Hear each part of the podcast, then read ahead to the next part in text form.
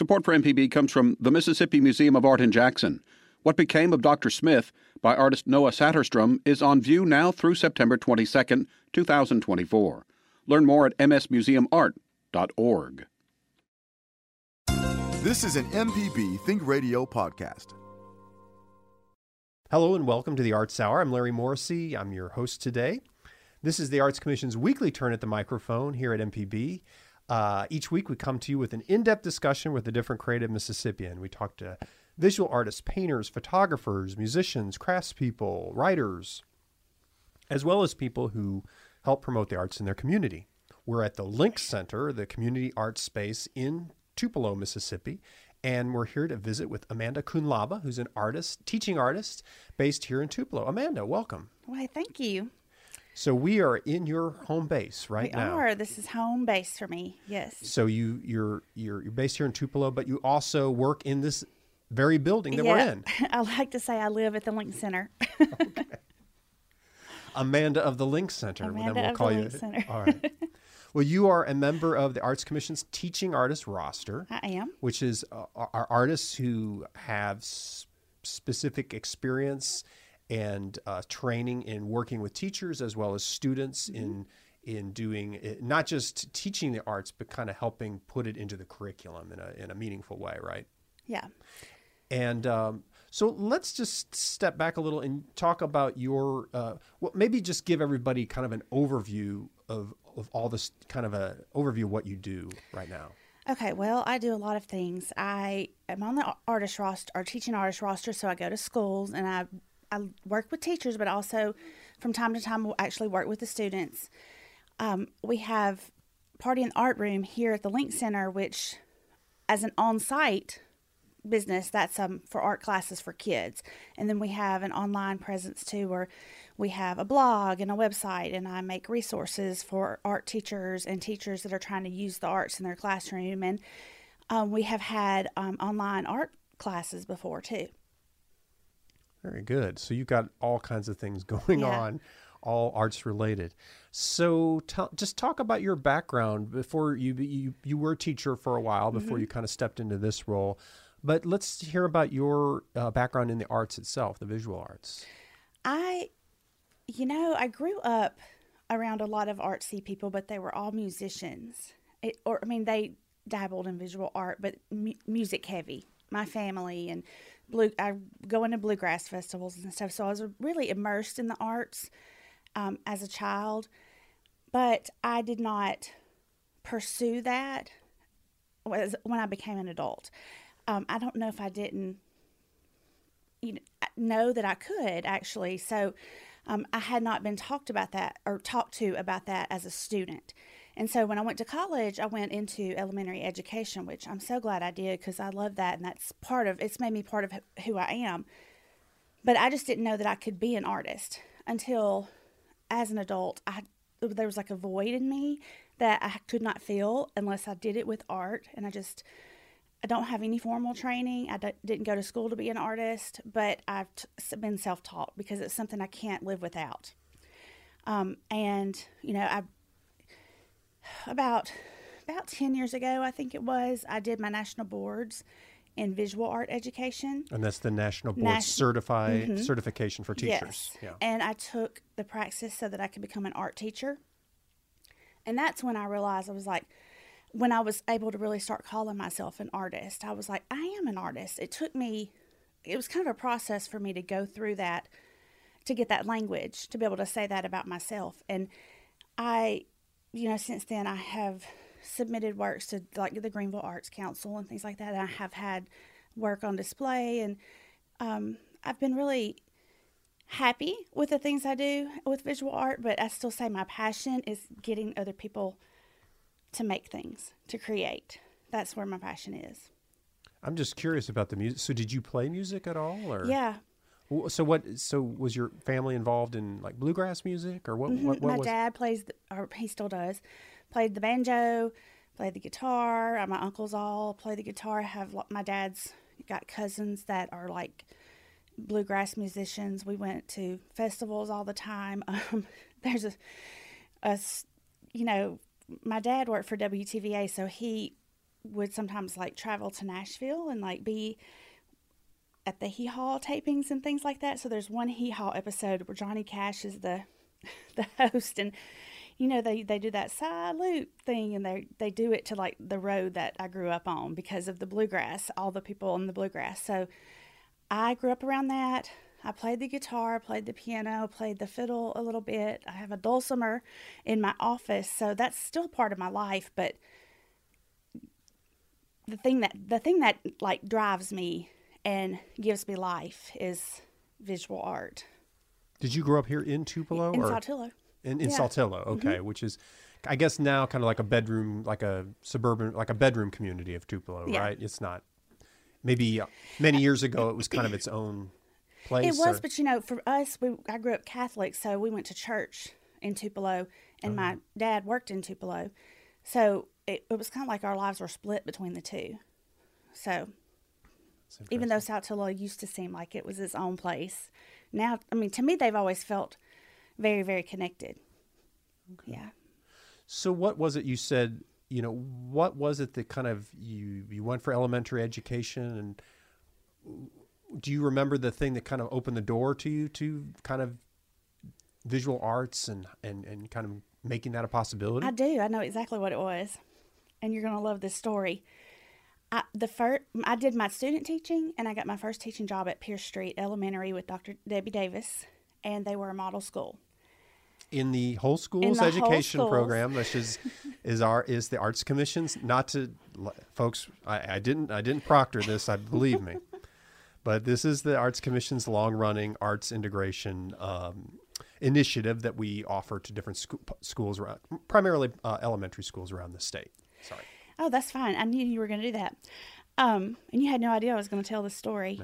But I- my so my first teaching experiences were there, and uh, the arts just oozed from the walls of that school. I mean, it it was all or nothing with the arts, and being in that environment and being a teacher who learns how to teach her students. You know, my primary goal at the time was to be a good teacher and teach reading, but I learned how to integrate the arts, and that became a part of who I am, and it became such a part of my DNA that when there that I had gotten so, I think, so immersed in it that there happened to be an art teacher position that opened up across town at another school at Lawhorn Elementary.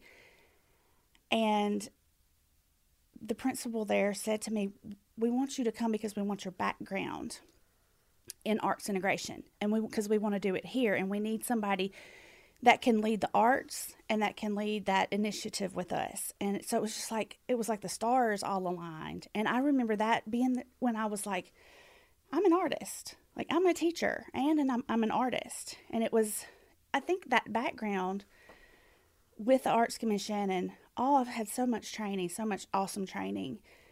It helped develop me as an artist. It gave me a lot of confidence as an artist, but I can't separate that from the teaching. It's, I can't pull the two things apart. The teaching and the art go together for me. You're listening to the Arts Hour on MPB. I'm Larry Morrissey, and our guest today is Amanda Koonlaba. She's a teaching artist based in Tupelo, and we're talking with her at the Link Center, one of her her home away from home in Tupelo, where she uh, leads her classes for uh, uh, youth in the community. Um, so, were there um, is there sp- specific elements of visual art that that you you really got interested in in terms of painting or, or Yeah, I or really got- printmaking or whatever? I really got into mixed media and collage because I was able to, you know, I, I, you can pull a magazine out and make a collage with kids. So I found that to be like an, a really good access point for my students. I was teaching first grade before I started teaching visual art. That that was a really, really good access point for them, and for me to be able to teach it to them and have them do it, I would have to go through the process myself beforehand, and that that was kind of the starting point. But that's that's also why I think still I I'm just uh crazy about mixed media. That's my favorite thing to work with for myself. So when you went over to is it Lawhorn. Lawhorn, but it's spelled L A W H O N. Yeah, Lawhorn. Lawhorn. you don't know how relieved I am to hear that because for years I said I would see it on our in our grant. You know, gra- Lawhorn is a longtime grantee of the Arts Commission, and I always oh that's Lawhorn, and then I finally said oh no, there's no R. And it's so funny because I thought it was Lawhorn too until I went over there. yeah. And one time we had a all the teachers had a T-shirt printed, and it was like had the pronunciation printed across the front of the T-shirt. See, I was doing it right, and I didn't even know it. I, I started correcting myself. yep. so when you went over there, so you're uh, this is the thing you're going to do, but I mean, I would imagine that was a big change in terms of like you went from one lesson that you could integrate with your classroom in a classroom setting to like you're the main you're the artist and you've got to every day have something for these kids. So It was a huge change. Yeah. Well, I mean, the sheer number of the difference in the number of students I had to teach was huge because I had never had more than 16 kids at a time teaching in the regular classroom. And I went, I mean, I, you know, there were 600 of them at Lawhorn. So, and they're all your students. yes, all of them. And that ended up being a blessing in the long run. But I learned really quick that, that some of the same things that I had ingrained, gotten ingrained in me in the regular classroom, applied to teaching visual art. And they applied to leading teachers too, because I was the project director there, which I had not been at Thomas Street. I was at Thomas Street and I was at Pierce Street. So, um, one of the things that comes to mind that I just mentioned earlier was just having to go through the process myself, which made me a stronger artist. But I had to I had to go through the process of everything that I was going to teach. So if I had if there was I couldn't just couldn't just pull a lesson off the internet and walk in and teach it. I had to have made the time to go through it all myself so that I could teach it to the kids. And I remember a teacher talk asking me, you know, how do you how are you getting this quality of artwork out of your kids? And I and she said, I just feel like every time I go in to teach it, there's something something uh, some kind of disaster happens or there's a setback. And I said, well, have you actually done the process yourself? And she's like, I didn't think about that. So that, but that made me a stronger artist. That w- was something that I had been doing in my regular classroom that I was able to carry over into teaching art and then use that with the teachers because they need to experience the processes so they can understand them and then understand that uh, you know how to use an open-ended creative process with their kids. So did you? So you taught the teachers as well? at- Yeah, I did a lot of work with the teachers when I was there, which, you know, that really helped me learn how to do what I'm doing now as a teaching artist. So was it pulling out a sample lesson, or what, what's an example of how you might have helped them kind of understand a- your process? We had this really awesome principal that would build time into my day so that I could go and meet with the teachers when they had their grade level meetings. And uh, usually the way it worked was somebody would say, We're teaching a, a skill. How can I integrate? What can I integrate with that? How do I get? How do I do this? And we would just have a brainstorming session, and I would have some art, the art background, to talk through the process, to help link the standards between the art standards and the whatever they were teaching. And sometimes I would have teachers come to me and they would already have an idea of an art project that they love. They just because they liked the way it looked. And they wanted to do it with their class, but they wanted it to be rigorous and they wanted it to meet standards. So then I would have to help them come up with a process to help to make sure it met standards. And so we would we would do that together and we would it kind of in the forms of just little informal meetings, trainings, coaching kind of. This is Larry Morrissey. Thanks for listening to the podcast version of the Mississippi Arts Hour. The show is broadcast on MPB's statewide radio network on Sundays at 5 p.m. For access to all our past shows, please subscribe to the Arts Hour on your favorite podcasting app.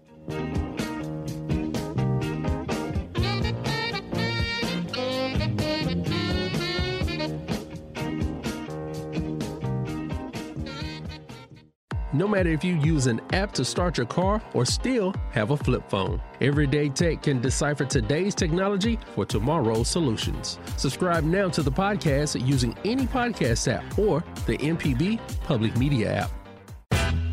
This is an MPB Think Radio podcast. We're back on the Arts Hour. I'm Larry Morrissey with the Arts Commission, and our guest today is Amanda Koonlaba. She's a teaching artist based in Tupelo, and she does a bunch of different things in the community. Um, so during your time as a as a as the as the arts teacher in elementary school, I guess the downside is that you had all those, as a teacher say, have all those preps because you had every single grade right that you had to teach. But I guess the the the great thing was that you had the you know the necessity to learn all those levels and all of that you know to, to teach all those different grades. Oh yeah, it it really helped me see the big picture. Um, I, I mean, to be, see the big picture, the big picture of the goals of my school, and to be able to see the big picture of the goals of the district, and then from there, like just to start understanding well the goals of the arts commission and how they work with schools, and just big. I just kept seeing bigger pictures and bigger pictures, and how more and more people could benefit from it. And then it was it did force me to have to really change and see I mean, I had to understand how fifth graders, what their developmental, what's appropriate developmentally for them as a creative process is different from a second grader, which Lawhorn is second through fifth grade when I was there. So it, it helped me grow like that. So you have this business now called mm-hmm. party in the art room but i mm-hmm. was reading that it originally started online or is that right? That, that it started as a blog. It did. tell I, me about that. When I when I went to Lawhorn, I was having all these eye opening moments, aha moments as a teacher because the change it was different, and then I was working with so many more students, and I, that is, I mean, I had I had believed one hundred percent in arts integration before. That's all I knew as a teacher. But when I went to a school that had not been doing it, and saw them start to implement it and saw that started witnessing that change I, that i wish everybody could could go through that and see that but i wanted to share i wanted to talk about it and i wanted other teachers to know about it so i started that blog and at the, when i first started i wasn't really sure what i was doing i wasn't sure if i could i mean i, I wasn't putting any I, I knew i wasn't doing anything like putting kids' names on there or anything like that, but I just wasn't sure about it. And then an art teacher in the district said, I found this really, really great blog, y'all. It was at a meeting. And she said, It's called Party in the Art Room. And I was like, Is it the same one that I write? it was. And she's like, You need to put your name on it. So I, I ended up, you know, making it much more public. And people, people started emailing me and telling me they were following the blog or that they had been following me online or had seen the blog on Twitter and it opened doors for me to do consultant work and or go like to the National Arts Education Association conferences and present and things like that and um it, it just I saw like it it opened doors and I was able to reach so many more people. So that's where Party in the Art Room started about nine, eight years ago, eight or nine years ago. just, so really just kind of your ideas as Yeah. a teacher and wanting Just to what here's what I'm doing, and this is what it looks like, and this is what I learned from the process, or here's the lesson plan I used, and talk about some of the the feedback that you got or did you get uh, recommendations or maybe try this or oh you know i went and did it and this is Oh. what happened Yeah, I and, you have, know. and I still have people all the time send me pictures where they've done one of the lessons with their their students, or they'll email me and ask me a question about it. I have um, a partnership with the Online Institute for Arts Integration and STEAM, which is a national organization, and that organization I've I created a classroom management course for them for arts integration. Um, I do some coaching for with teachers through them, just a really good partnership. But that partnership came because she knew who I was because of Party in the Art Room. She had been following that blog.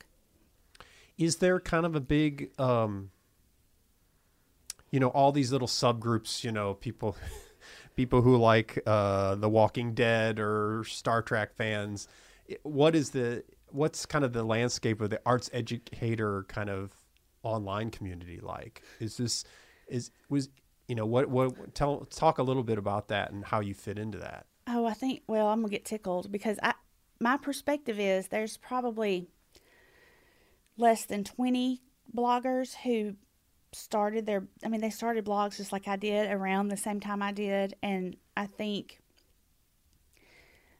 each one kind of kind of has their own little community, you And know. this is on, on arts on- education. Yeah, arts education Yeah. bloggers. Uh-huh. And webs and now you know they're doing everybody's kind of doing different things, but we all pretty much know each other and we collaborate and and talk and um, it's it's that that is a, a nice network to have, you know. And if you don't ha- if you don't have the answer or that particular specialty, you know someone who does. But I have always thought that I had I was at the bottom of the barrel because they're all so amazing. All these these other art teachers who are blogging are just just amazing, ama- doing amazing, amazing stuff. And I always say, "Oh, I can't keep up with that," but you know, in in my way, I do my own thing. I do a lot more arts integration with my visual art um, than a lot of the others do. Did that answer your question? Yeah, and, and and in some ways you have that lived experience of having that intense arts integration experience that I, I imagine so few teachers really, where the at the principal level, you know, the whole school is really focused on doing this thing. You know, Yeah, it is. Was I do have a I think a unique background as far as that goes because I was in the regular classroom um, at an arts integrated school at a model school for so long, and then I became an arts educator. And then I when I was at Lawhorn, I did a principalship um, program, and I have an administrator license, and I did an internship with the principal that was at Lawhorn. So I have that how that looks kind of from an administrative aspect too. So I think that is a probably a unique perspective for arts bloggers, art for art elementary art bloggers. You're listening to the Arts Hour. I'm Larry Morrissey, and we're talking with Amanda Koonlaba. She's a teaching artist on the Arts Commission's teaching artist roster, and she's based in Tupelo. Um, so, what led you to take the jump from being, you know, in, in the classroom to becoming kind of a freelancer and, and doing the stuff that you're doing today? How did where did how did that journey happen? Oh my gosh, it was an emotional one. I will say that. I, the minute I got to Lawhorn and I started to see, well, the minute I started teaching 600 kids at a time every week, and then, then watching that transformation of that school, just, just that school began to ooze the arts too, is what I mean by transformation. I was like, uh, more people need this how do we get this to more people? And that's what led me to want to be a print. I, I thought I was going to be a principal, and I could have more, maybe more of an impact on kids that through the arts. And that didn't work out. But in hindsight, I think that was for a reason. But I think there was this, there was just this moment where I realized I can't. I don't think that I can live with myself if I don't do something to where I can really reach more people. And while I'm still in the classroom, the the main people I'm reaching are just at the school, which there's nothing wrong with that. That's an, a good thing to do. But I wanted to be able to go into other schools and take what I was doing and what I had seen work and what I believed in to other teachers, to other schools. I wanted to be able to write more. I wanted to be able to work on bigger projects. And I couldn't do that if I was going to keep teaching full time because, uh, you know, last fall I was able to go to Henrico County, Virginia, and work with their middle schools teachers. And I was also I also went to Los Angeles and worked with uh, Watts Elementary there. I never would have been able to do that if I was still teaching in the classroom because it was in the middle of the school year. So I just I had this this this it's like a switch turned on that I realized I've got to do it now. It's risky, you know, to quit your job and follow your heart like that, but it was it was just like I couldn't live if I didn't do it. So you kind of have a couple different. I mean, I imagine you have three or four or five different strands, but there, one strand of is kind of like consultant and teaching artist, and the other part is kind of this more commercial space of providing arts instruction. So talk about the arts instruction part and how that kind of germinated and where it is now. Are you talking about my like the classes? Party in the arts room, yeah, yeah, Yeah. So that part of it, yeah. So we still we call the whatever online presence we have or I have party in the art room. but we also call like our space at the Link Center Party in the Art Room. And when I first when I first quit teaching full time and moved into the space at the Link Center, I was just going to rent an office space so I'd have somewhere where I could write and write lessons and you know, but there was a classroom down the hall. And I just I was like I can't just look at that. I mean, there's somebody's got to go in there and teach art. Like I just couldn't do, help it. It was just a, it was calling my name. And I had a parent, a local parent asked me if I would consider doing a class because she wanted her little boy to come, and I was like, I could, I could probably squeeze in a class. And I opened up a, a, time for a class, and I just kept having more and more people ask me for it. And I said, okay, well, this is something that I think that we need, that I need to be doing. I, I you know, I can. This is um, one way I can reach kids in a different, in a different kind of capacity. And so just kept adding more classes, and I we have four right now. Uh, no, we have five classes right now. Those kids kind of get a much more intense visual arts experience. They get to um, they get to do things that I couldn't do in the classroom with 600 kids. You know, lots more clay, a lot more plaster, just uh, photography, things that I, did, I just didn't have the means to do in the regular classroom. So it's a lot more intense, but also like I'm just so such a curriculum minded person. You know, I have developed a curriculum for those classes so that it builds over time so the kids are actually learning. They're not just not just kind of coming in and having a one shot arts experience. And these are, and, and, so the ones you're talking about are kind of like the ongoing. These are like after school, and then yeah. there's there's ones for homeschoolers as mm-hmm. well. there's right? one during the day on Thursdays, and then the rest are after school during the week. And this kind of grew like just word of mouth, or how did that? Word of mouth. Yeah. Yeah. It That's was a great. totally organic thing. I had not intended to do it, but like I said, I couldn't just sit next to an empty classroom and not be in there teaching. That's just who I am. I have to be. I have to be teaching. You know, it also gives me like a laboratory, to where I can test a lesson.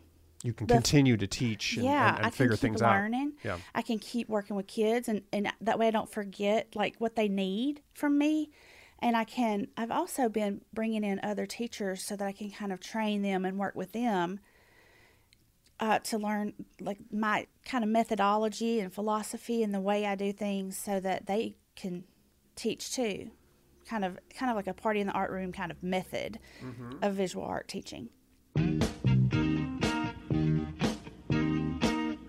This is Larry Morrissey. Thanks for listening to the podcast version of the Mississippi Arts Hour. The show is broadcast on MPB's statewide radio network on Sundays at 5 p.m. For access to all our past shows, please subscribe to the Arts Hour on your favorite podcasting app.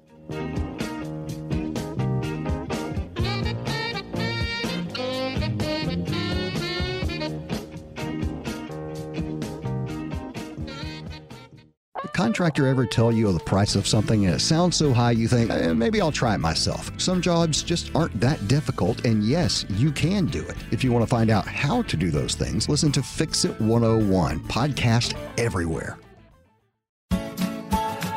This is an MPB Think Radio podcast. We're back on our final segment of the Arts Hour today. I'm Larry Morrissey, and our guest is Amanda Koonlaba. She's a teaching artist, and she's based in Tupelo, Mississippi, and we're visiting with her in her home away from home, the Link Center in Tupelo, where she teaches classes for uh, many different kids in the community. Earlier, when you were talking about your time at Lawhorn Elementary, you know, you had been at a school that was an exemplar of arts integration and you kind of brought it over to Lawhorn and you were saying, I saw the changes that were happening. Give us some examples of how it infects everything in terms of school and, and achievement. I think that's why so many people were reaching out to me because it's exciting and to ha- actually, you know, for teachers, we know there's this theory and we know it's supposed to work. When you can have somebody actually talk about how they saw it work on a big scale, I think it's a, I think that's a huge deal. One of the main things that I saw at Lawhorn that I thought was huge. And we've talked to, to, a lot of people from that school about this, parents and the kids even, is the community involvement was a huge transformation because we wanted to make the school an artful place. We wanted to have an artful environment and we wanted it to be a place that the kids could take pride in. So we started just having like a work day on Saturday, and people would come in and they would paint a mural, paint chairs, plant flowers. You could come and we would just all be making art, but then it was stuff that we would benefit the school because it would stay at the school. And so then, you know, a lot of our kids, well, we would never get finished with with it in one day. So then I would pull it, pull whatever we were working on back into the art classroom, or we would go outside and go to the mural with my classes, and so then all of the kids got to see that happening. They got to see the communities coming in. They care about our school. We are getting to actually paint this chair that's going to sit in the lobby and I might be able to sit on it. You know, they were taking ownership of their physical school environment.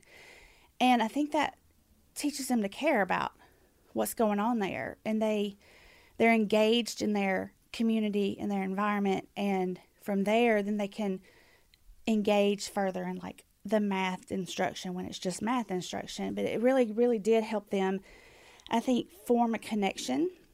It wasn't like we went and bought a piece of art and hung it, they made it.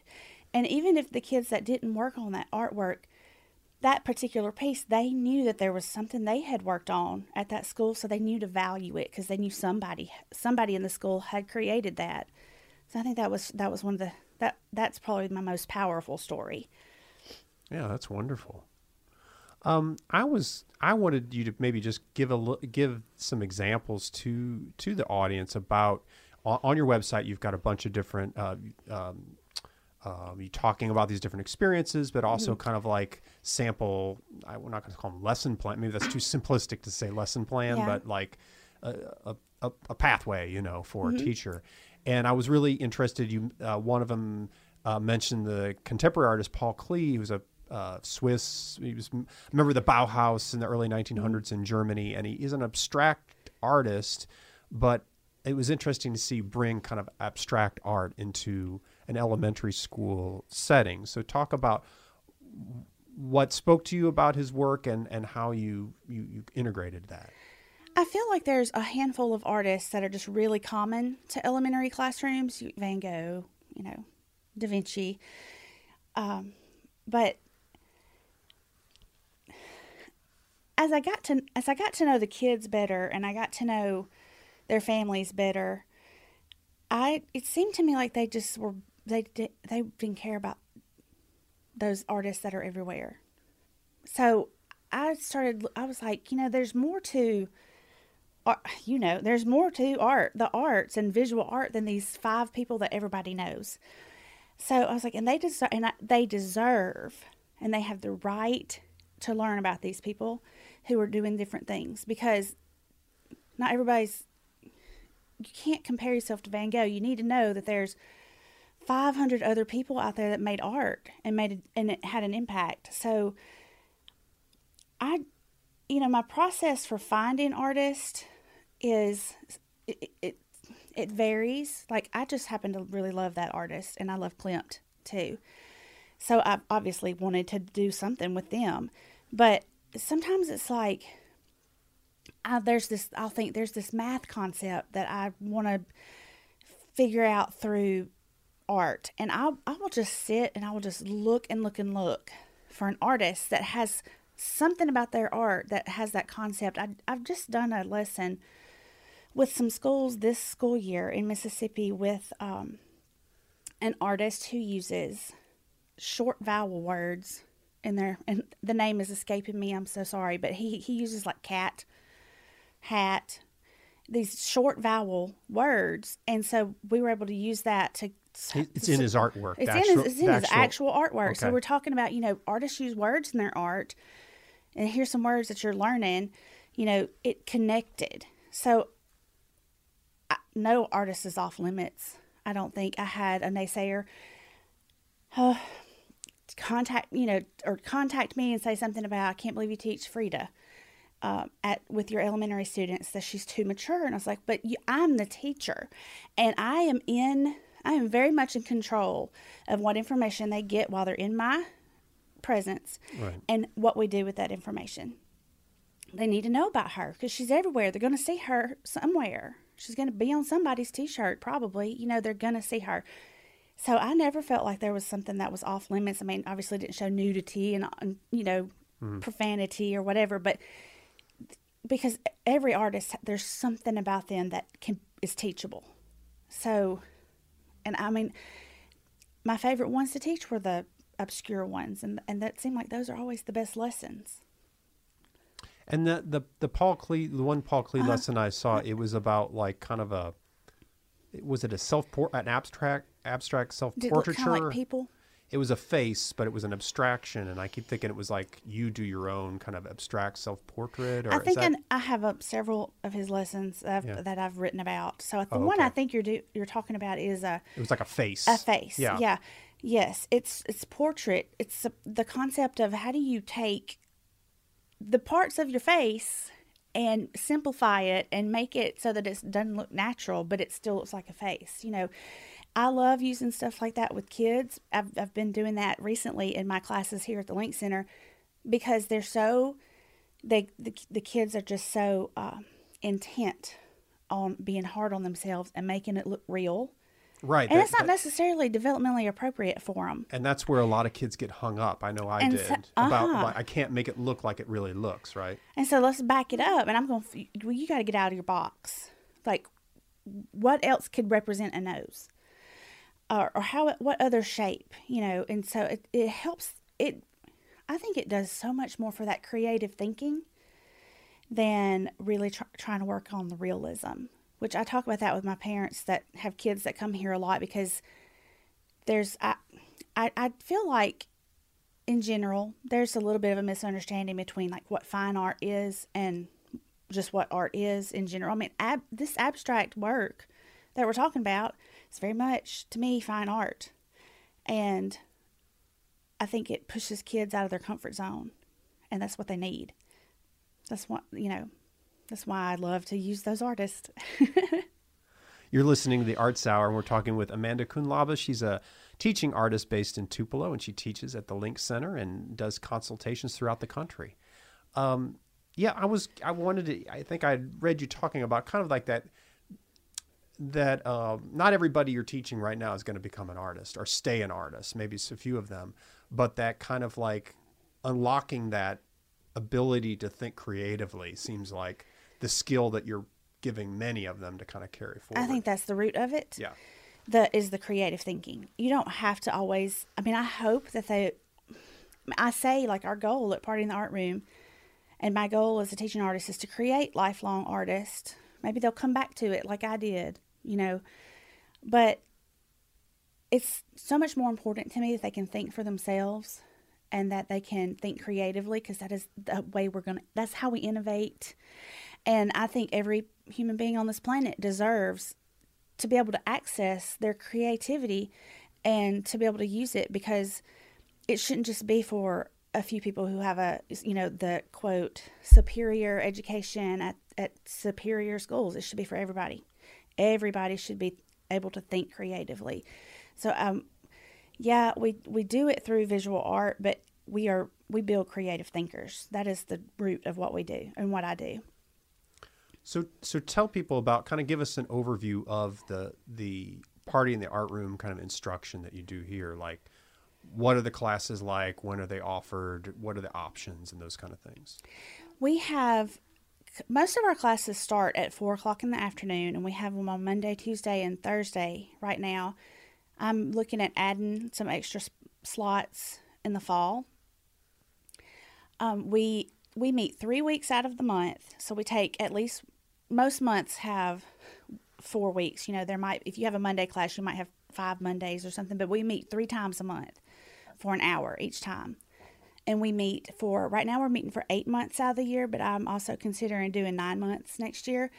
Uh, we don't we had not met in december and did not are not going to meet in march just to have time off because my the feedback i've been getting from the parents is this is a lot they have to go to a lot of things you know and i get it because i have They got kids other too stuff, it's yeah. it, and they want them to have this so if we were trying to do it every week it's just too much and i think it helps the students reset it really i really do think it helps them reset and come back to things so um, you asked me about times um, the different offerings. So you have the kind of the year long Yeah. after school thing. What talk about some you have some, some shorter term things as well, right? Yeah, we have. So we have what we have. Um, I guess I would call them like um, a la carte art classes. You know, we have kids' nights every now and then on a Friday night where you can bring your kid and drop them off, and we'll feed them, and we will like they can make one piece of art. They might have a watercolor experience.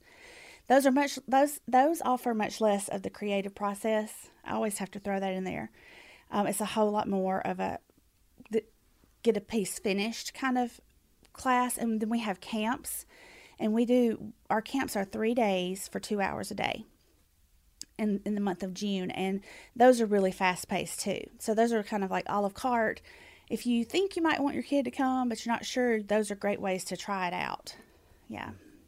And I think I saw in there something where you were talking about like the importance of good quality materials as well. Yeah. Like I think everybody thinks, oh, you're going to do art, you go to Walmart and buy, you know, the craft supplies. But maybe you could talk a little to that about how that the differences matter in terms of what you're doing. Well, first of all, I, I believe 100% that you can make art out of anything. But I think that it is important to experience, especially for kids, to experience higher quality materials. And I even that was even my philosophy when I was at Lawhon. I, I wrote a lot of grants to be able to buy better quality materials um, because you know you can't use watercolor paint on paper that feels like a Kleenex. They're they're gonna get frustrated. The It doesn't absorb It doesn't It- hold the paint. There's there's right, there's yeah. things like that that you have to know about the materials, and I, I don't I feel like the kids get frustrated. They're they're putting all this. They've put in our classes. They're putting this huge amount of brain work into it. Those projects don't look like I made them.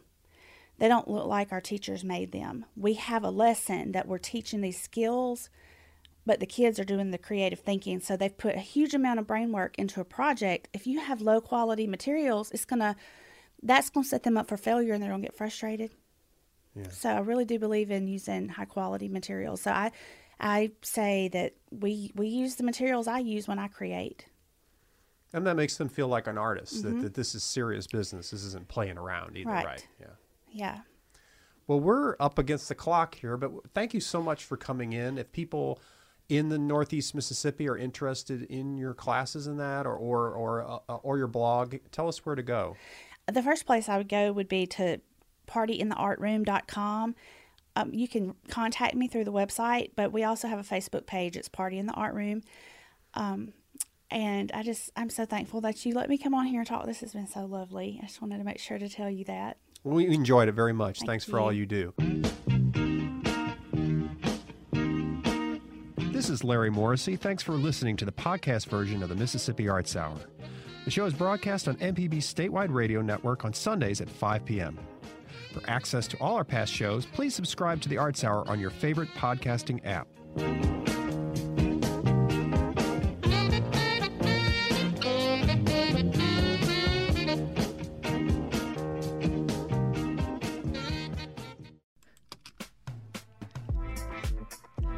If you ever miss one of our locally produced shows or want to simply hear it again, you can find what you need at mpbonline.org or download our podcast app to your smartphone. MPB programming is on your schedule at mpbonline.org.